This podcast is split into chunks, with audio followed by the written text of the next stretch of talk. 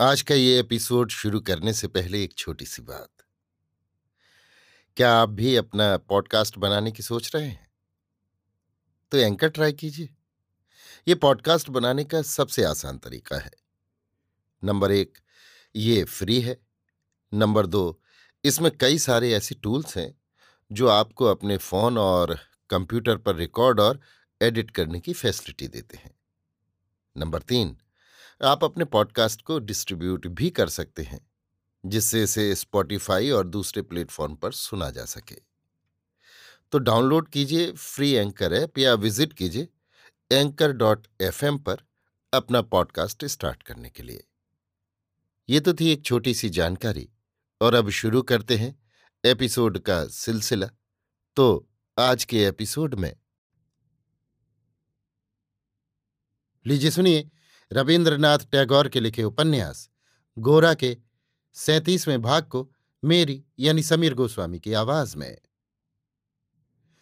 सुचरिता की मौसी हरिमोहनी के कारण परेश बाबू के घर में बड़ी अशांति उत्पन्न हुई। इस अशांति का वर्णन करने के पहले हरिमोहनी ने सुचरिता को जो अपना परिचय दिया था, वो यहाँ संक्षेप में लिखा जाता है। उन्होंने कहा, मैं तुम्हारी माँ से दो साल बड़ी थी। पिता के मन में हम दोनों बहनों के आदर की सीमा न थी। आदर क्यों न हो? उस समय अपने बाप के घर में केवल हम ही दोनों बालिकाओं ने जन्म लिया था। घर में और कोई लड़का बच्चा न था। चचा, हम दोनों बहनों को बराबर गोद में लिए रहते थे। धरती पर पैर रखने का हमें अवकाश नहीं मिलता था। मेरी उम्र जब आठ वर्ष की हुई, तब कृष्णनगर के विख्यात चौधरी घराने में मेरा विवाह हुआ। वे जैसे ही कुलीन थे, वैसे ही धनी भी थे। किंतु मेरे भाग्य में सुख न लिखा था। ब्याह के समय लेन देन की बात पर मेरे ससुर के साथ पिताजी का झगड़ा हो गया। मेरे पिता के उस अपराध से मेरे ससुर बहुत दिन तक बिगड़े रहे। मेरी ससुराल के सभी लोग कहने लगे, हम अपने लड़के का दूसरा विवाह करा देंगे। तब देखेंगे कि उस लड़की की क्या दशा होती है। मेरी दुर्दशा देखकर ही पिता ने प्रतिज्ञा की थी, अब कभी धनवान के घर लड़की का ब्याह न करूँगा। इसी से तुम्हारी माँ को गरीब के ही घर में ब्याह दिया था।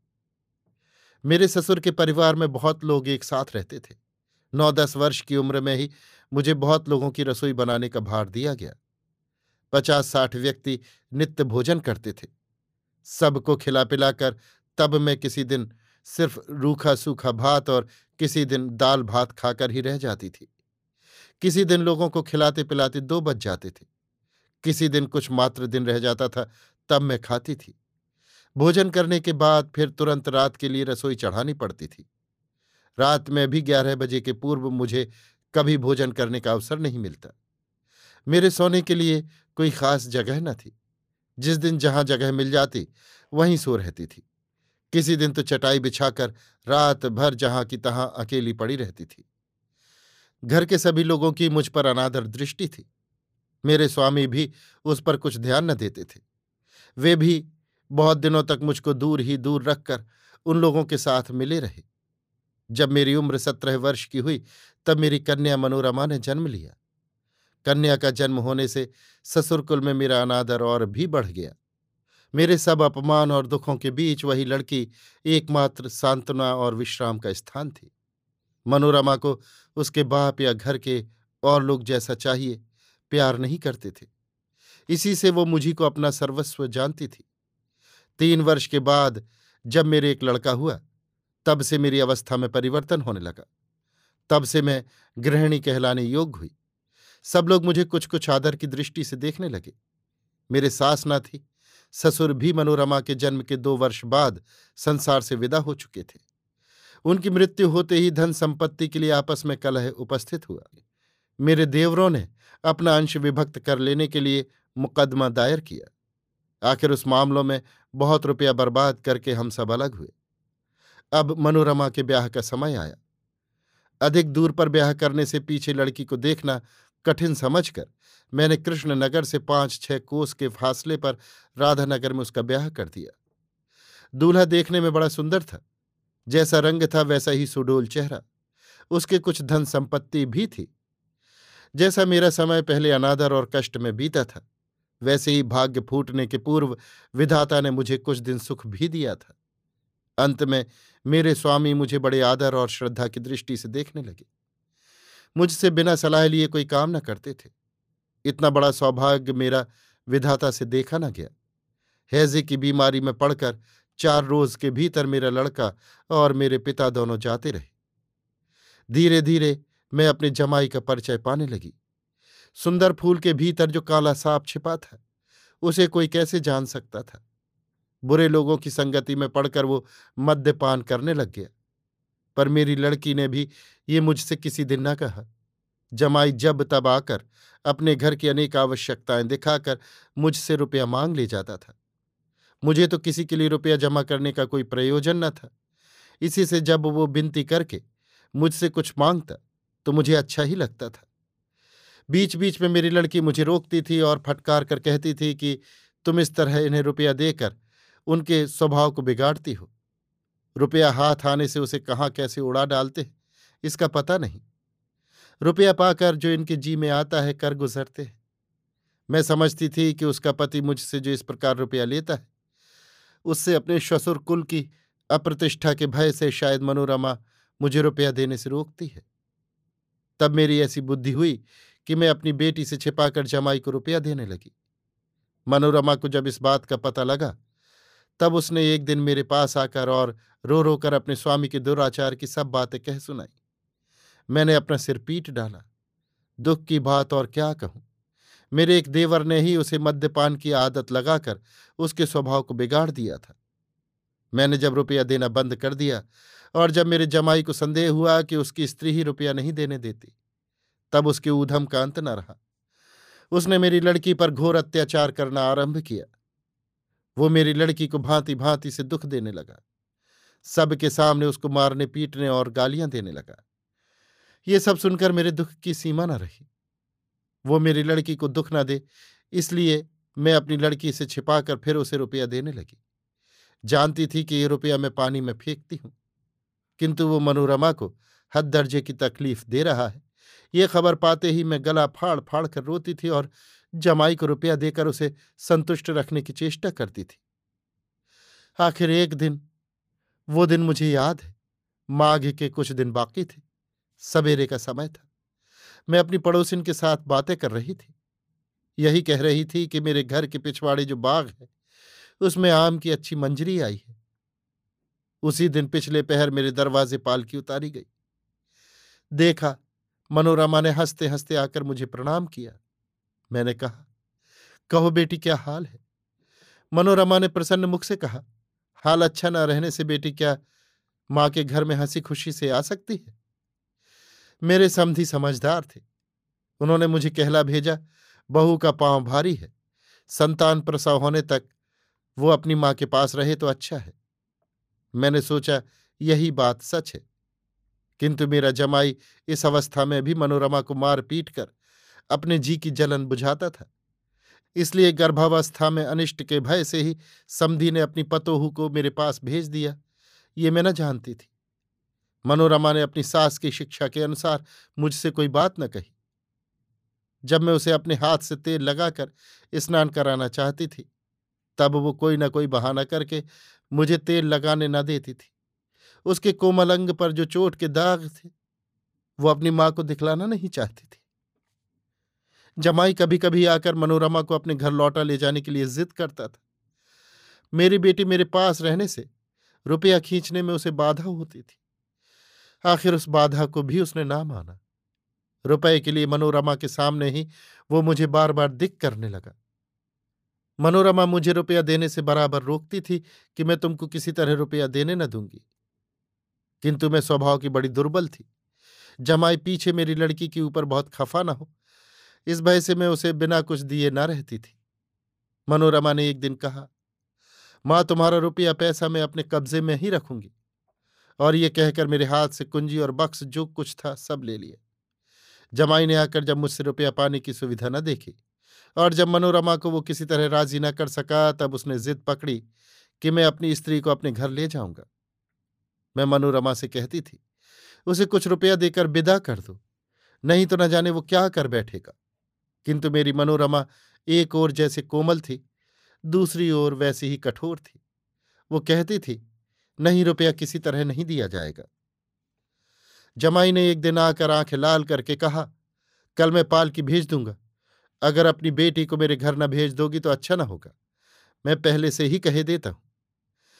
दूसरे दिन दोपहर को पालकी आने पर मैंने मनोरमा से कहा, बेटी, अब देर करना उचित नहीं है। अगले हफ़्ते में किसी को भेजकर तुम्हें बुला लूँगी। मनोरमा ने कहा, आज जाने को मेरा जी नहीं चाहता। कुछ दिन के बाद इनसे आने को कहो, तब मैं जाऊँगी। मैंने कहा, बेटी, पाल की लौटा देने से मेरे क्रोधी जमाता आपे में न रहेंगे। कुछ काम नहीं है, तुम आज ही जाओ। मनोरमा ने कहा, नहीं माँ, आज नहीं। मेरे ससुर कलकत्ते गए आधे फागुन तक भी लौट आवेंगे, तब मैं जाऊँगी। मैं न मानी। कहा, नहीं, तुम जाओ। तब मनोरमा लाचार होकर जाने को तैयार हुई। मैं उसकी ससुराल के नौकर और कहारों को खिलाने पिलाने लगी। उसके जाने के पहले, उसके पास कुछ देर बैठती सो भी न हुआ। उस दिन उसके साथ दो एक बात करती, अपने हाथ से उसको भूषण वसन पहनाती, उसका श्रृंगार करती। वो जो खाने को पसंद करती सो उसे खिलाकर विदा करती। ऐसा अवकाश मुझे न मिला। पालकी में सवार होने के पहले उसने पैर छूकर मुझे प्रणाम किया और कहा, माँ, मैं अब जाती हूँ। मैं क्या जानती थी कि वो सचमुच मेरे घर से सदा के लिए जाती है? वो जाना नहीं चाहती थी, मैंने बरजोरी उसे विदा कर दिया। उस दुख से आज तक मेरी छाती जल रही है। वो किसी तरह ठंडी नहीं होती। वो उसी रात को ससुराल पहुँची और उसी रात में उसका गर्भपात हुआ। गर्भपात होने के साथ उसकी भी मृत्यु हो गई। जब मुझे ये खबर मिली, उसके पूर्व ही उसकी लाश जला दी गई। मैं उसका मुँह भी देखने न पाई। जो बात कहने की नहीं, करने की नहीं, सोचने की नहीं, सोचकर भी जिसका अंत नहीं हो सकता, वो दुख क्या साधारण दुख है? वो तुम न जानोगे। जानने का कोई प्रयोजन भी नहीं। मेरे तो एक एक कर सभी चले गए, किंतु तो भी विपत्ति का अंत न हुआ। मेरे स्वामी और मेरे पुत्र की मृत्यु होते ही देवर लोग मेरी संपत्ति के ऊपर दांत गड़ाने लगे। यद्यपि ये जानते थे कि मेरी मृत्यु के अनंतर मेरी धन संपत्ति सब उन्हीं की होगी तो भी उतने दिन तक धैर्य धारण करना उनके लिए कठिन हो गया। मैं इसमें किसको दोष दूँ? सब दोष मेरे फूटे कपाल का ही है। मेरे सदृश अभागिन का जीता रहना ही मेरा एक भारी अपराध था। संसार में जो लोग अनेक प्रकार के स्वार्थों से संबंध रखते हैं, वे मेरे सदृश अनावश्यक प्राणी का जीना क्यों पसंद कर सकेंगे? जब तक मनोरमा जीती रही, तब तक मैं देवरों के भुलावे की बातों में ना आई। वे लोग मेरी संपत्ति हथियाने के लिए भांति भांति की चेष्टा करने लगे।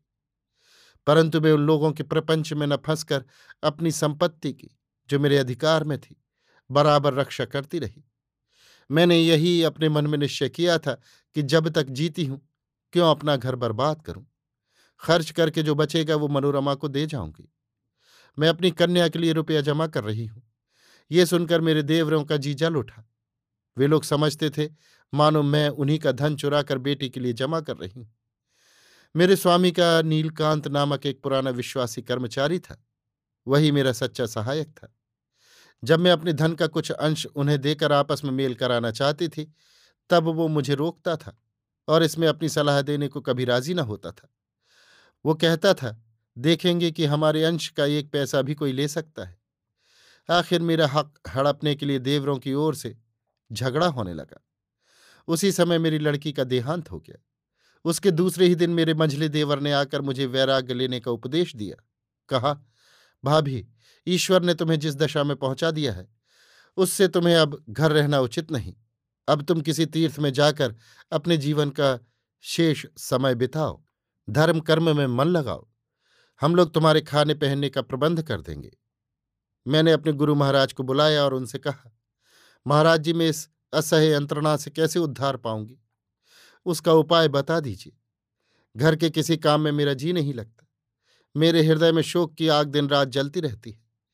मैं जहाँ जाती हूँ, जिधर जाती हूँ, कहीं मेरी ज्वाला शांत नहीं होती। इस यंत्रणा से मुक्त होने का कोई मार्ग नहीं सूझता। गुरु महाशय ने मुझको हरि मंदिर के भीतर ले जाकर कहा, आज से तुम इनका भजन करो। ये गोपी रमण जी ही तुम्हारे स्वामी, पुत्र, कन्या सब कुछ हैं। इनकी सेवा करने ही से तुम्हारे सब दुख दूर होंगे। तब से मैं दिन रात ठाकुर जी की सेवा में हाजिर रहने लगी। उनको मैं अपना मन सौंप देने की चेष्टा करने लगी। किंतु जब उन्हें मेरा मन लेना पसंद न था, तब मैं उनको कैसे अपना मन देती? मुझे अभागिन का मन लेकर वे क्या करते? मैंने नीलकांत को बुला के कहा, नीलू बाबू, मैंने अपनी सारी संपत्ति देवरों को लिख देने का निश्चय किया है। वे वृत्ति के रूप में हर महीने मुझे कुछ रुपया दे दिया करेंगे। नीलकांत ने कहा यह कभी नहीं हो सकता। आप स्त्री हैं, ये बातें आप क्या जाने? मैंने कहा, मैं अब संपत्ति लेकर क्या करूँगी? नील ये आप क्या कहती हैं? जो आपका अंश है, वो क्यों छोड़ेंगे? इस तरह का पागलपन मत कीजिए। नीलकांत मेरे हक को किसी के हाथ देना नहीं चाहता था। मैं बड़ी मुश्किल में पड़ी। जमींदारी का काम मुझे विष से भी बढ़कर भयंकर मालूम हो रहा था।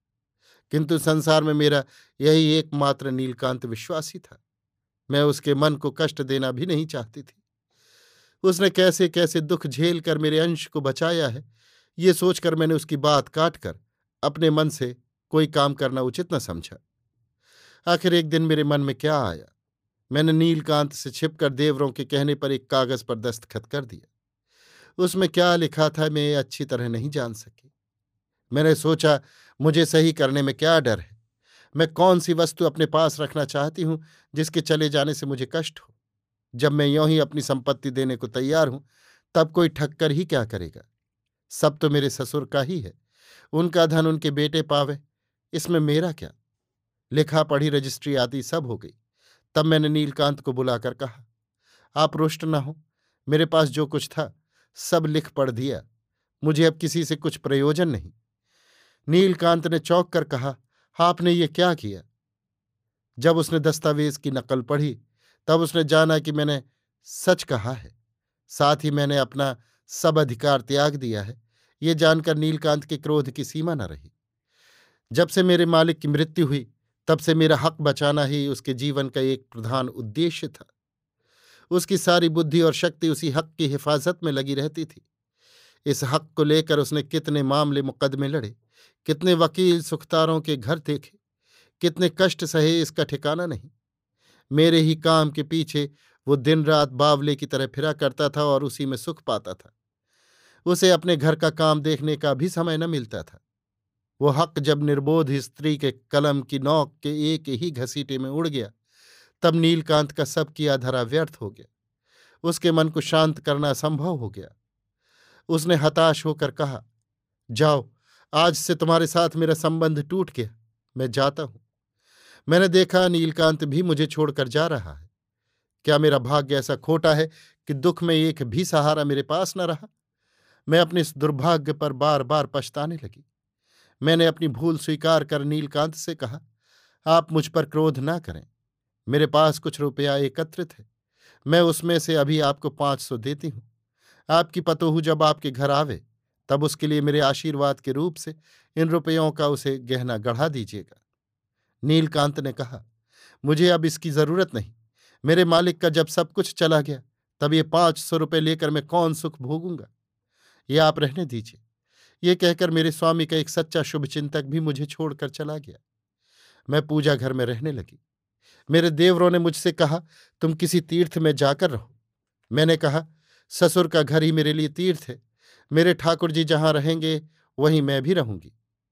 मैं जो अधिकार में दो एक घर लिए बैठी थी, ये भी उन लोगों से न देखा गया। वे मेरे घरों में अपनी सल्तनत जमाने के लिए व्यग्र हो उठे। मेरे किस घर को किस काम में लावेंगे, ये उन लोगों ने पहले ही ठीक कर लिया था। आखिर एक दिन उन्होंने कहा, जहाँ तुम्हारा जी चाहे अपने ठाकुर को ले जाओ, हम लोग उसमें दस्तंदाजी न करेंगे। जब मैं इसमें कुछ संकोच दिखाने लगी, तब उन्होंने कहा, यहाँ रहने से तुम्हें खाना कपड़ा कौन देगा? मैंने कहा, तुम लोगों ने जो परवरिश मुकर्र कर दी है, वही मेरे लिए काफ़ी है। उन्होंने कहा, दस्तावेज़ में कोई परवरिश का ज़िक्र नहीं।